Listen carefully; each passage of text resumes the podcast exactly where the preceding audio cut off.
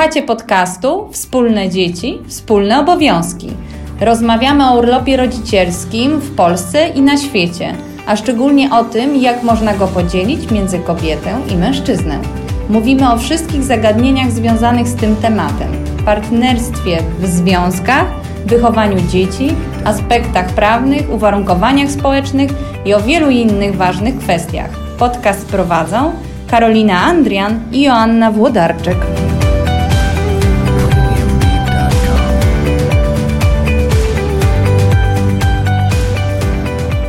Witam serdecznie, Joanna Włodarczyk. Kolejna audycja podcastu Wspólne Dzieci, Wspólne Obowiązki.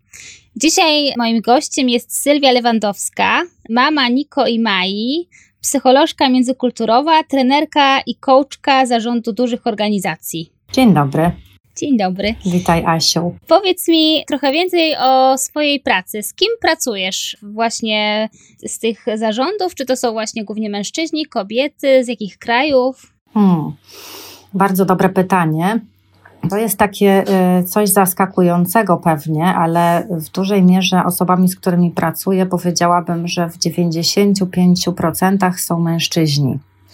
Mhm. Więc y, to jest taka grupa, która w, oczywiście najczęściej pojawia się na stanowiskach menedżerskich, Natomiast y, patrząc też na y, taką międzynarodowość tych osób, to no, niestety również w, w tym aspekcie muszę powiedzieć, że ponieważ pracuję z kadrą menedżerską, no to jest zdecydowanie więcej mężczyzn niż kobiet na tych wszystkich spotkaniach, na tych sesjach, bo ja pracuję, można powiedzieć, dwutorowo.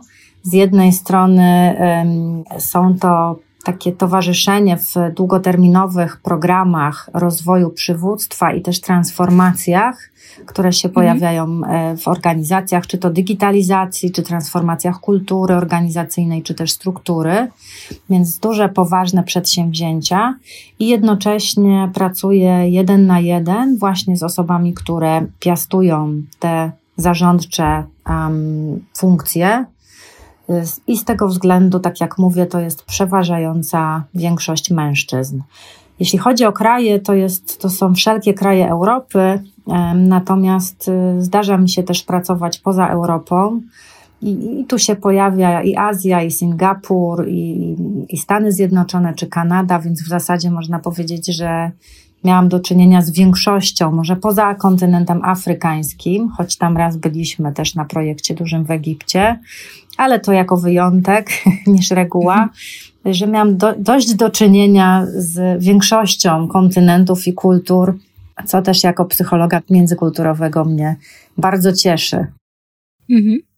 A powiedz, czy w, w, tych wszystkich kontaktach w ogóle pojawia się e, aspekt opieki nad dzieckiem przez e, mężczyzn, właśnie szczególnie na tych wysokich stanowiskach? Czy taki temat w ogóle się pojawia, czy temat e, dotyczący pracowników ich, też mężczyzn, czy w ogóle się pojawia? Wiesz, ja bym powiedziała coś takiego, że po pierwsze trzeba sobie pomyśleć o takich dwóch dwóch, bym powiedziała, poziomach w organizacji, bo ja, ja głównie pracuję z korporacjami, czyli to są raczej duże i bardzo duże struktury. Mhm. I jeśli mówimy o takiej stricte kadrze zarządzającej, i mówimy o mężczyznach, czyli o prezesach lub tak zwanych C-level ludziach, czyli wszystkich, którzy właśnie są w tych funkcjach zarządczych, to bardzo często ci mężczyźni są głównymi lub jedynymi utrzymankami rodziny. Mhm. I to trzeba sobie bardzo jasno powiedzieć, bo to bezpośrednio wpływa oczywiście na podział ról rodzicielskich. E, rzadko się zdarza, żeby osoby, które, wiesz, no jeśli mąż, krótko mówiąc, bardzo dobrze zarabia, a na przykład się pojawiają małe dzieci, w sposób naturalny kobieta jest tą, która się przez pierwsze miesiące opiekuje, karmi, dogląda, no to nie jest to taki łatwy tutaj podział, żeby, żeby mężczyzna zdecydował się, mówię o, tej, o tym poziomie, tak, zarządzania, mhm. żeby zdecydował się przejść na, na właśnie tacierzyński.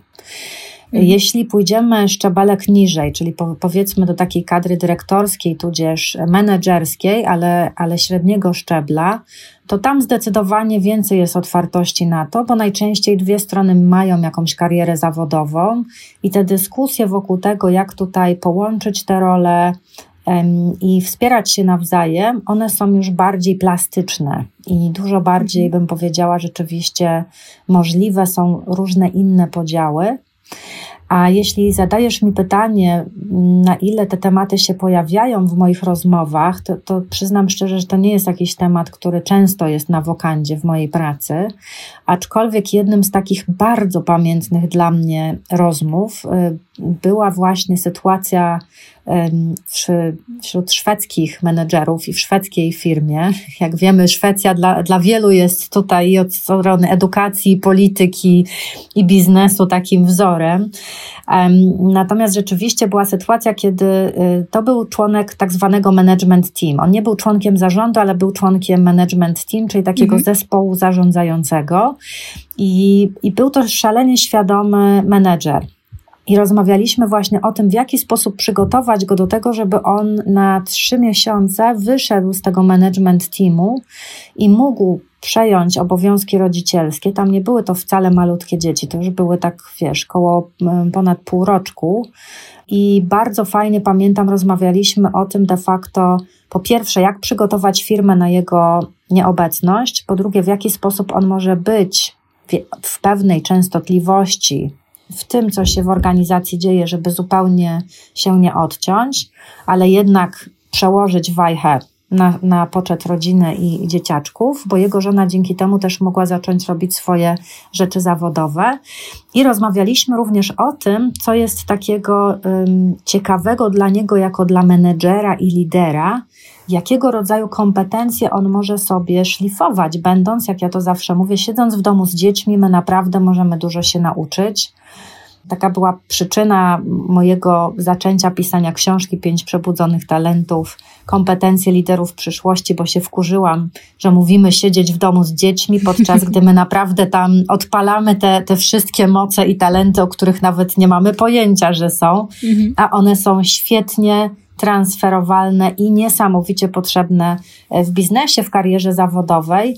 E, a dzisiaj myślę, że przy lockoutie, który, którego doświadczamy, tym bardziej widzimy, że naprawdę można przeżyć i co więcej, można naprawdę sporo się nauczyć.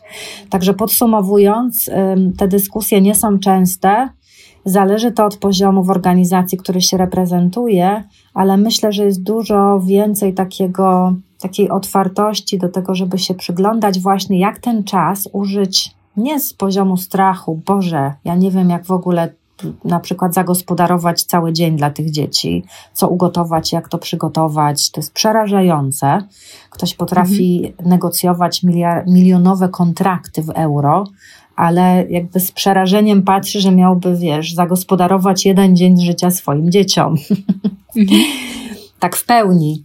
E, mówimy o małych dzieciach oczywiście, o mniejszych, bo, bo to myślę, że tego, do tego okresu dotyczy y, sprawa. Później jest już troszkę łatwiej. Natomiast jak pokażemy właśnie tą perspektywę, czego my się możemy nauczyć, co rozwijamy, y, jakiego rodzaju wartości to są kompetencje, postawy, spojrzenia, perspektywy, metafory, którymi potem możemy świetnie pracować, czy z klientami, czy z naszym zespołem, to widzę, że to już jest zupełnie inna rozmowa. Także myślę, że to mhm. jest ważne, żeby właśnie patrzeć i odczarowywać, że to nie jest siedzenie w domu z dziećmi, tylko no, poznawanie też samego siebie w pewnych mhm. innych okolicznościach. Czyli y, Twoim zdaniem rozumiem też y, dobrze by było pokazywać mężczyznom, szczególnie na tych właśnie wysokich stanowiskach, co zyskują przez ten czas, y, kiedy właśnie no, zostają w domu z dzieckiem, co zyskują jako oni, jako menadżerowie, jakie właśnie mogą sobie różne umiejętności wtedy też wypracować. Zdecydowanie tak. Myślę, że za mało pokazujemy no właśnie takich jak to no, biznes, osoby, które pracują zawodowo, lubią tak zwany język korzyści.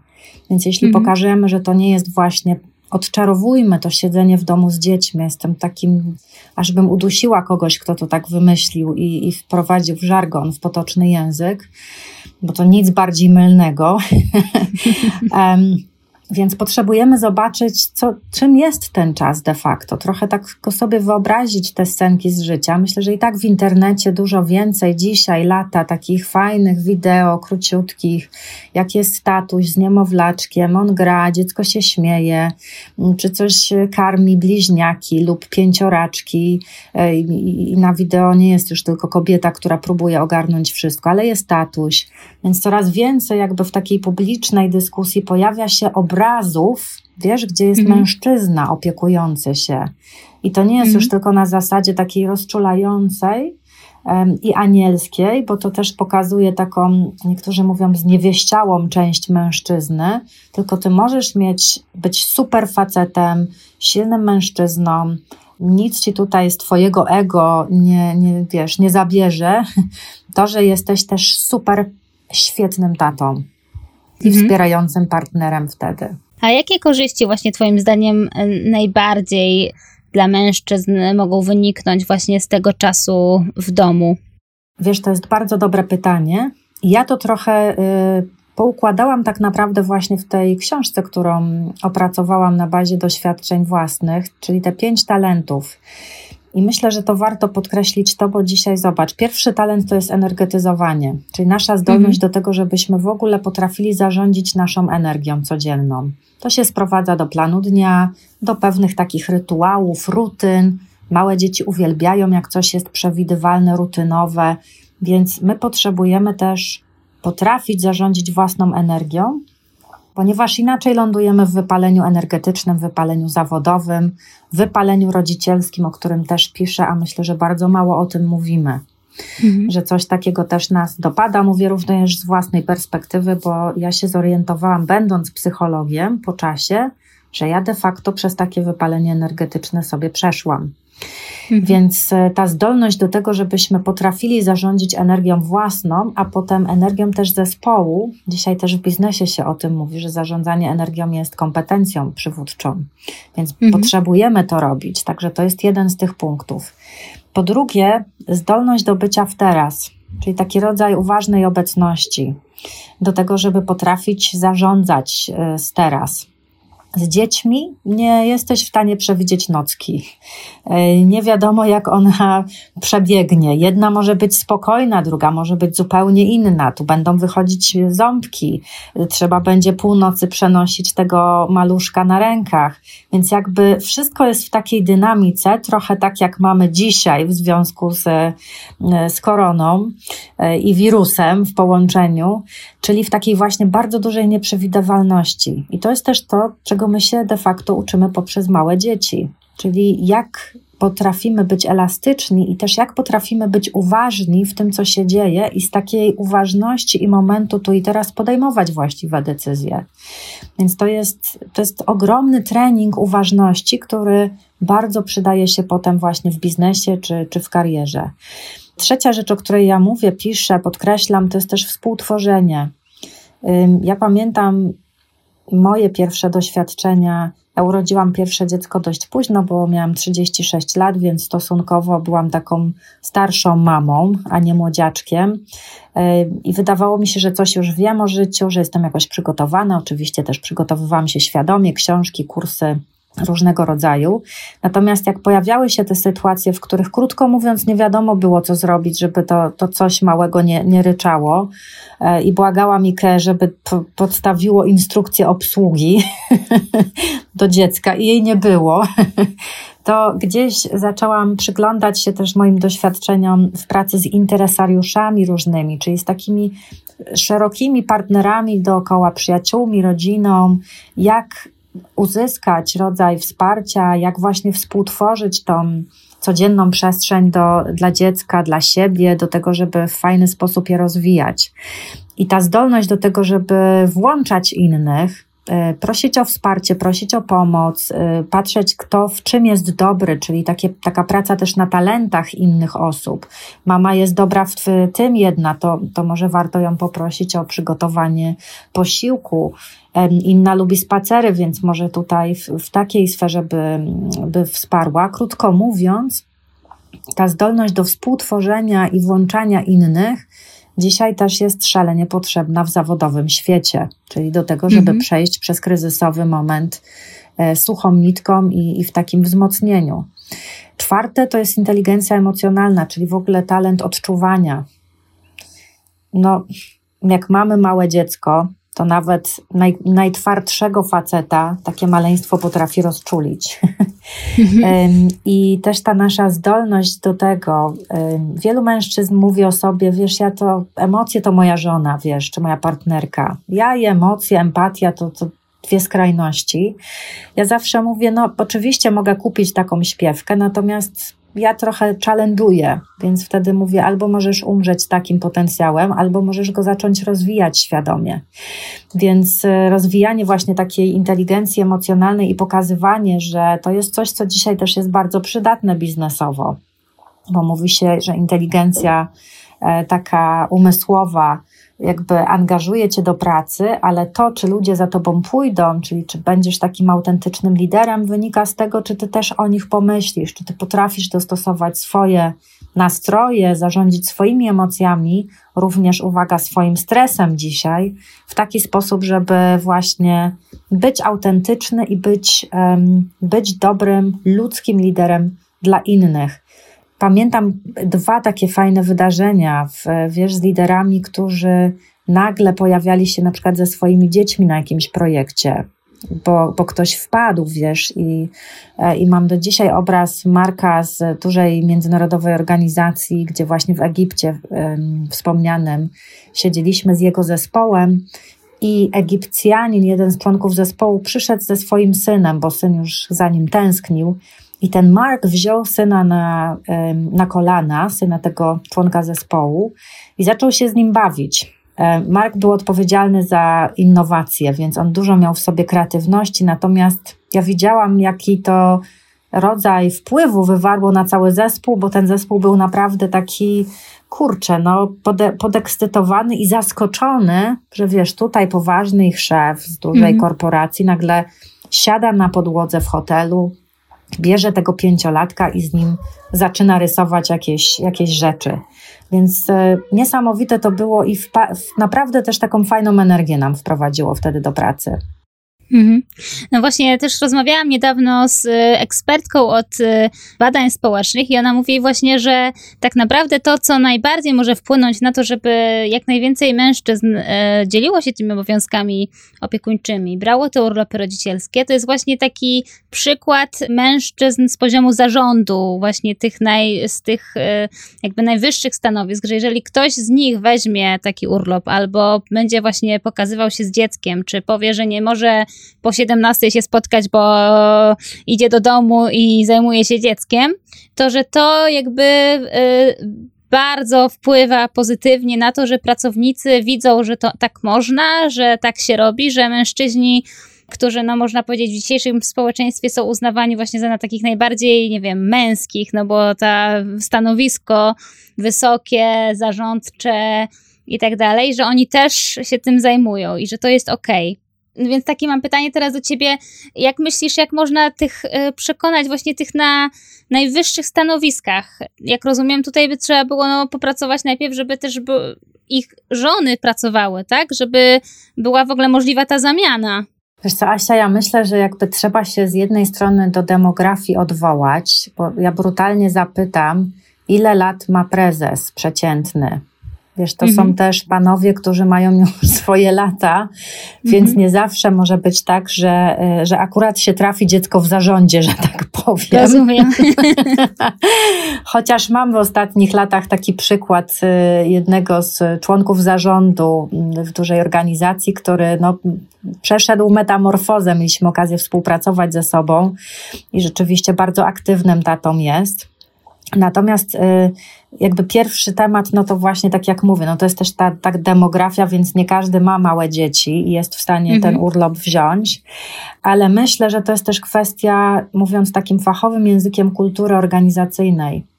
Czyli mhm. tego, czy u nas y, to jest ok, czy nie. To jest trochę, jakbym dała taki prosty przykład dużo firm, dbając o swoich pracowników, organizuje takie przestrzenie, gdzie można sobie iść i odpocząć. Chill out room, czy też naprum, wiesz, iść na drzemkę.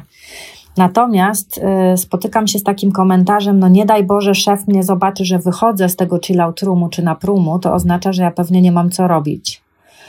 Mhm. E, I teraz, wiesz, zawsze chodzi o to, że kiedy wprowadzamy coś, jakąś regulację, jakąś samoregulację w firmie, to też chodzi o to, żebyśmy mieli na to rodzaj takiego społecznie wewnętrznego przyzwolenia i radości wokół tego, żeby właśnie pokazywać te korzyści, żeby mm, przygotowywać też, to znaczy pomóc przed odejściem, tak, przed przejściem właśnie na jakiś rodzaj nieobecności, ona też nie jest dożywotnia oczywiście, mhm. więc w jaki sposób też y, ustalić zasady, jak być w kontakcie, y, może raz na miesiąc sobie zrobić takiego kola, czy wpaść na spotkanie, żeby zobaczyć, co się dzieje.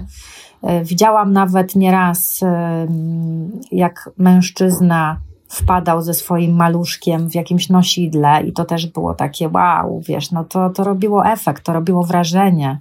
Cyknąć fotkę tego typu, wrzucić do swojego komunikatora wewnętrznego i pokazywać, że jesteś super tatą, będąc super menedżerem. Mhm. I że można właśnie to, czym, to, to, co zawsze podkreślam, transferować te umiejętności. Czyli mhm. to, co zawodowo się nauczyłeś, ma ci pomóc w byciu dobrym tatą i odwrotnie. E, więc myślę, że to jest y, tutaj istotne. I żeby, ja lubię pracować obrazami też, wiesz, bo obrazy zostają w ludziach, więc pokazując mhm. żywe przykłady z mojej firmy, właśnie, gdzie jest Bartek, mój kolega, ja go znam i on nagle bierze urlop i pokaże, pokazujemy to jako dobrą praktykę, to najbardziej działa. Mhm. I myślę, że tego typu właśnie przekazy do, do organizacji w kulturze organizacyjnej e, powinny istnieć. Ale myślę sobie, że, że tu jest druga strona monety mm, i my dużo rozmawiamy o mężczyznach, natomiast y, ja myślę, że dużo też leży po stronie kobiet. Mhm. Jak najbardziej. I to bardzo często, stety, niestety, my kobiety blokujemy mężczyzn, żeby oni mogli właśnie zająć się dziećmi, ponieważ same wiemy, jaki to jest wysiłek, to mamy taką tendencję pomyśleć, czy on sobie oby poradzi. Mhm. Czy on dobrze nakarmi Maciusia? Wiesz, czy, czy on co jakiejś krzywdy mu nie zrobi? Oczywiście nieintencjonalnie, ale to gdzieś pod spodem jest i podświadomie, i my w jakiś sposób próbujemy wyręczać tych facetów, tych naszych partnerów, a potem no, same cierpimy z tego powodu. Więc mhm. wydaje mi się, że tutaj tkwi też bardzo duży temat, żeby właśnie kobiety nie bały się zostawiać dzieci ze swoimi partnerami, ze swoimi małżonkami. Tak, ja jeszcze myślę, że tutaj też jest do przepracowania inna e, kwestia, taka społeczna, to znaczy, żeby kobiety miały prawo do powiedzenia, że ja chcę wrócić do pracy, że, że chcę się zamienić z mężczyzną i że i to nie znaczy, że jestem złą matką. Bo też mi się wydaje, że też jest taka duża negatywna ocena społeczna, że co to za matka, która chce wrócić y, do pracy, jak ma małe dziecko, to znaczy, że coś jest nie tak z jej instynktem macierzyńskim. I że tutaj właśnie jest też taki e, element bardzo cenny i że nawet kobiety, które może by chciały, to, to czasami się mogą bać takiego właśnie ostracyzmu e, z tej perspektywy, więc to też jest właśnie różne są zaplątane kwestie społeczne w tym obszarze. To są, wiesz, Asia, przekonania. I widzisz, pisząc też te, te moje talenty, jakby pokazuję sferę przekonań jako coś, co my musimy przepracować, bo one nam wyjdą. I to, co wspominasz, to rzeczywiście tak jest, że kiedyś e, panowało takie, nazwijmy to gdzieś latające ogólnie, przekonanie, że albo dzieci, albo kariera. I kazano mhm. nam wybierać. A dzisiaj tu nie chodzi o work-life balance, tu chodzi o to, że ja mogę realizować się i jednocześnie pracując zawodowo, i jednocześnie będąc e, super mamą czy super tatą. Więc ja nie muszę stawiać wyboru albo albo, ja mogę zrobić albo zamienić na i. I wydaje mi się, że to jest kwestia, wiesz, my to, to jest taka praca coachingowo-psychologiczna, żeby popracować z przekonaniami. Przekonania mamy pozbierane przez nasze dzieciństwo, nasze autorytety, które mieliśmy do tej pory. I to jest taka w dojrzałości rachunek sumienia, jakiego rodzaju przekonania ja chcę mieć, bo one mnie wspierają w tym, co dzisiaj jest dla mnie istotne, jakie mam wartości, co jest dla mnie takiego kluczowego, a które przekonania mnie nie wspierają. I albo muszę je odrzucić, im podziękować, albo potrzebuję je przeformułować. Właśnie z tą mhm. zamianą albo na i. Mhm. Bardzo ładnie powiedziane. Czyli nie muszę wybierać, ale mogę skorzystać i z tego, i z tego. I, i wydaje mi się, że to jest też bardzo ważne, dlatego że inaczej możesz mieć takie poczucie, że nie ma, nie ma pełni szczęścia, bo czegoś ci brakuje, bo jesteś z dzieckiem, ale na przykład to jest trochę tak jak ja mam, że mnie nosi. Ja uwielbiam czas z moimi dziećmi i, i kocham je ponad życie i czerpię też właśnie z tego czasu wspólnego. I jednocześnie, nie powiem natomiast czy ale, i jednocześnie bardzo lubię pracę z, z moimi klientami, z ludźmi, wyjazdy, których teraz jest mniej, ale jest praca online, różne spotkania, poznawanie kultur, bycie tu, bycie tam. I jedna część i druga mnie karmi jako osobę, i jedna część i druga jest dla mnie ważna. Ale też powiem Ci, że na przykład moi klienci wiedzą, że ja mam małe dzieciaczki, że czasem nawet sami mówią: Słuchaj, Sylwia, jest już 16, musisz jechać po dzieci do przedszkola, także kończymy. I to też jest y, taki, myślę, cenny element, gdzie po prostu nie udajemy, że właśnie wiesz, tu jest work, a tam gdzieś jest life. Ja nie lubię tego sformułowania. Uważam, że ono dużo złego nam wprowadziło. E, tylko mówię o tym, Dobrze, słuchajcie, teraz jestem tutaj w tej roli i, i zawodowo pracuję, nie wiem, prowadzę jakąś sesję z zarządem, więc jestem tak, takim, nazwijmy to, psychologiem biznesu, w tej tożsamości siedzę, ale jednocześnie też mam tożsamość mamy. Więc wiem, że mhm. jak tutaj zaraz skończymy, to ja potrzebuję chwilę odpocząć, zresetować się, żeby móc wjechać w takiej fajnej, dobrej znowu energii do przedszkola i rzeczywiście ich odebrać. Ale wnosząc te wątki, to jest znowu ta kwestia opowiadania o tym, mówienia jako czymś, co jest normalne, a nie wyjątkowe, bo to powoduje, że mm, w tej kulturze organizacyjnej firmy, no to przestaje być też tak nazywane, wiesz, że to jest nieprofesjonalne, no bo nie powinniśmy tutaj poruszać w zasadzie prywatnych spraw, tak? Mhm. Tylko nie udajemy, że mamy życie. Po prostu mamy życie, w którym ważną część, dużo czasu spędzamy w pracy, ale nie jest to odwrotnie. Nie jest praca i gdzieś życie po pracy. No tak. Ja też ostatnio rozmawiałam z jednym ojcem, który był właśnie na rodzicielskim i też trochę na wychowawczym. I on na przykład też powiedział ciekawą rzecz, że on później wpisał w swoje CV ten czas, że był y, z dzieckiem. I tak rozmawialiśmy, że to w ogóle fajna rzecz. On zresztą powiedział, że potem jak chodził na rekrutację, to, to była taka rzecz, o którą wszyscy pytali, że go zap zapamiętali z tego powodu. Super. A druga rzecz, to też, ale z drugiej strony rozmawialiśmy o tym, że no to może w tym momencie zrobić mężczyzna, bo jak kobieta to wpisze, to już nie będzie takie, e, nie, nie będzie takiego efektu wow, można powiedzieć. E, jak to oceniasz właśnie z perspektywy też swojej pracy? Wiesz co, mnie, to, mnie takie rzeczy bardzo e, wkurzają, mówiąc wprost, czyli coś, co jest naturalne dla kobiet, nagle jeśli to robi mężczyzna, to to ma taką wartość, a jeśli to robi kobieta, to, no to już tak trochę się tak, wiesz, patrzy na to jako jej obowiązek, żeby nie powiedzieć mhm. dosadniej, taki, wiesz, no to jest jej obowiązek przecież. To kobieta rodzi, karmi, no to, no to co my tutaj w zasadzie, wiesz, mamy to mamy klaskać, tak jak po dobrym wylądowaniu pilota, no to jest jego praca, to jest jego obowiązek, prawda? Więc myślę, że tutaj y, my potrzebujemy też sami siebie docenić. I rzeczywiście ja też się spotkałam z jakiś czas temu y, z taką, nawet gdzieś chyba na, na LinkedInie, wiesz, z takim postem męża na temat żony, że żona wraca po właśnie macierzyńskim okresie na rynek pracy i to mąż wylistował kompetencje, które ta żona miała dzięki temu, Nabyła. że mhm. mają dzieciaczki. Y, I to było takie bardzo, bym powiedziała, wzruszające wręcz, że to jest świetny menedżer, no bo jeśli podsumujemy znowu te kompetencje, no to logistyka w małym paluszku, rozwiązywanie konfliktów, jeśli masz dwójkę dzieci y, i one mhm. tam zaczynają między sobą walczyć, no to tutaj jesteś y, negocjatorem, mediatorem, potrafisz rozwiązać każdy konflikt. Także znowu szereg jest tych umiejętności, tych konkretów, które płyną z tego. Praca w trudnych warunkach i stresie. Tak, absolutnie. To jest ten VUCA world, wiesz, nieprzewidywalny, niepewny yy, i niejednoznaczny i tak dalej. Więc myślę sobie, że yy, no, po prostu powinniśmy patrzeć i mówić o tym rzeczywiście, co my zyskujemy i przede wszystkim też doceniać. Wiesz, pamiętajmy, Asia, ty też jesteś mamą. Kobiety różnie przechodzą przez poród, różnie przechodzą mhm. przez te pierwsze miesiące.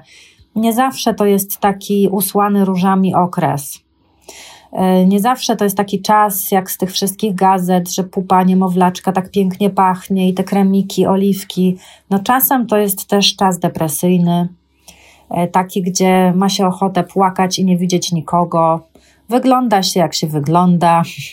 Mhm. Więc no, jest tutaj szereg takich elementów, które jeśli mówimy znowu o tym wczesnym okresie, powiedzmy do trzech lat, no to, to tam jest to trudne, bo różnie przez to przechodzimy i my jako kobiety też różnie sobie z tym radzimy. Więc albo to nas wzmocni, albo to nas powali.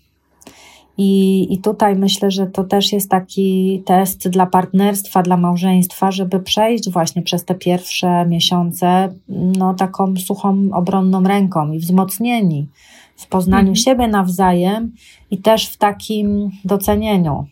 Mój mhm. mąż po pierwszym porodzie powiedział do położnej starszej, która nam pomagała już tam na końcówce, każdej kobiecie, która urodziła, należy się pomnik. No tak. Ja, ja też pamiętam właśnie, jak e, mój mąż, e, jak się zamieniliśmy właśnie, który też był bardzo aktywny w ogóle w opiece nad dzieckiem wcześniej. Jak wróciłam do pracy, on został to po tygodniu mi właśnie powiedział, że ja teraz rozumiem, dlaczego ty byłaś taka zmęczona. I rzeczywiście to jest coś takiego, że się czujesz doceniona w tym momencie.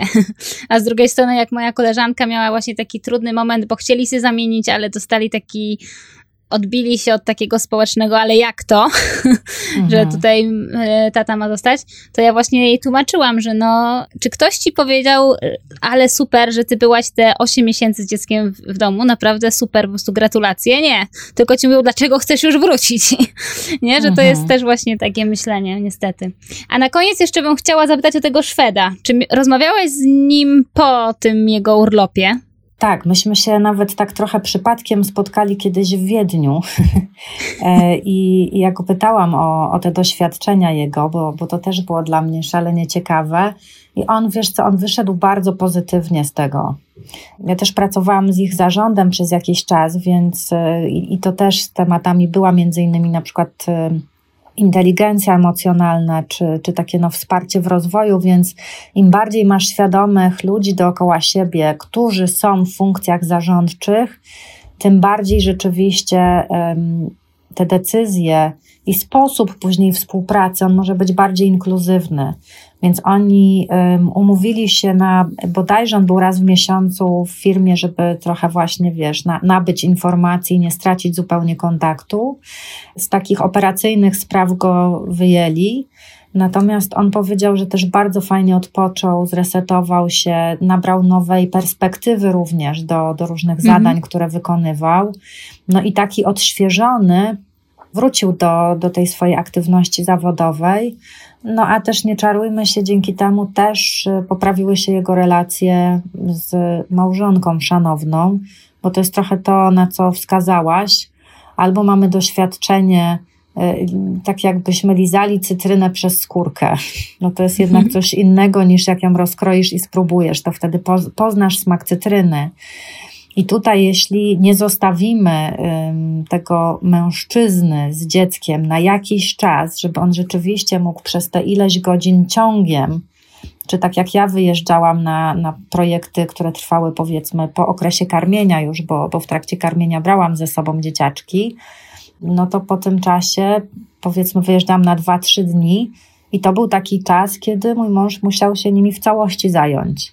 Mhm. I, I to spowodowało, myślę, ja, ja nawet nie miałam za specjalnie, wiesz, jakiegoś lęku, że coś się stanie, albo im to zrobi krzywdę, albo nie nakarmi tak jak należy, tylko wręcz przeciwnie, to jakoś tak bardzo organicznie wyszło. I w przypadku e, tamtego menedżera, on to też fajnie podkreślił, że jest taki rodzaj zrozumienia, ile wysiłku trzeba rzeczywiście wsadzić, żeby to wszystko opanować. Także fajnie to się też przekłada na relacje w partnerstwie, w małżeństwie. No to cieszę się też, że e, no, udało się też uzyskać od niego taką informację, jak to, jak to poszło, bo też myślę, że to jest właśnie bardzo, bardzo ważne, żeby też słuchać e, od mężczyzn, jak oni to i tego doświadczyli. I też na tym można budować e, jakieś dalsze sposoby komunikacji do mężczyzn, bo mi się wydaje, że to jest ważne. Także bardzo Ci dziękuję. Bardzo Ci dziękuję za rozmowę. To było bardzo, bardzo ciekawa perspektywa właśnie z punktu widzenia takiego biznesu, psychologii biznesu, no bo wydaje mi się właśnie, że to jest taki krok, w którym chcielibyśmy pójść, żeby to weszło po prostu do kultury korporacyjnej, prawda, że, że mężczyźni też wypadają na jakiś czas e, z powodu opieki nad dziećmi. Ja myślę, Asia, że bardzo ważne jest tutaj słownictwo i nazewnictwo. Czyli jak my coś nazywamy, wiesz, i żeby właśnie za każdym wyrazem stoi jakieś znaczenie. I mhm. żeby pokazywać, że to jest na przykład przeniesienie pracownika teraz do, do kontekstu rodzinnego, domowego, żeby zajął się tym, co jest również istotne w jego życiu i w życiu rodziny, i mógł właśnie ilość tych swoich umiejętności wyszlifować, żeby też z tą inną perspektywą wrócił do, do pracy, żeby, żeby unikać takich sformułowań, że tam właśnie siedzisz w domu teraz z dziećmi, o wypadłeś z obiegu, wróć na rynek, zobaczymy co z tobą da się zrobić. Ja tego typu sformułowania słyszałam w stosunku również do siebie od różnych znajomych i to było bardzo dołujące. Mhm. Więc tutaj myślę, że to też może być takie przerażające, żeby wiesz, o Jezus, to teraz ja mam siedzieć w domu, wypaść z obiegu, wiesz, kto mnie, stracę kontakt z klientami, jeśli się zajmuję sprzedażą i te wszystkie zmory nam się odpalają. Więc myślę, że bardzo takim kluczowym kryterium powodzenia tego przedsięwzięcia jest stworzyć właściwą narrację i, i mówić o tym w takim pozytywnym nazywaniu rzeczy, bo to wtedy fajnie się osadza. To wiemy jako mhm. psycholożki. Jak ważne bardzo, to jest. Bardzo ważna uwaga. Dziękuję bardzo. I dziękuję bardzo za rozmowę. Dziękuję serdecznie, Asiu, i, i pozdrawiam wszystkich tatusiów i mamusie. I, ja również pozdrawiam. I zachęcam do tego, żeby nie wspierać siebie nawzajem, tylko właśnie być współodpowiedzialnym za to, za to cudeńko, które się wspólnie stworzyło. Wszystkiego dobrego.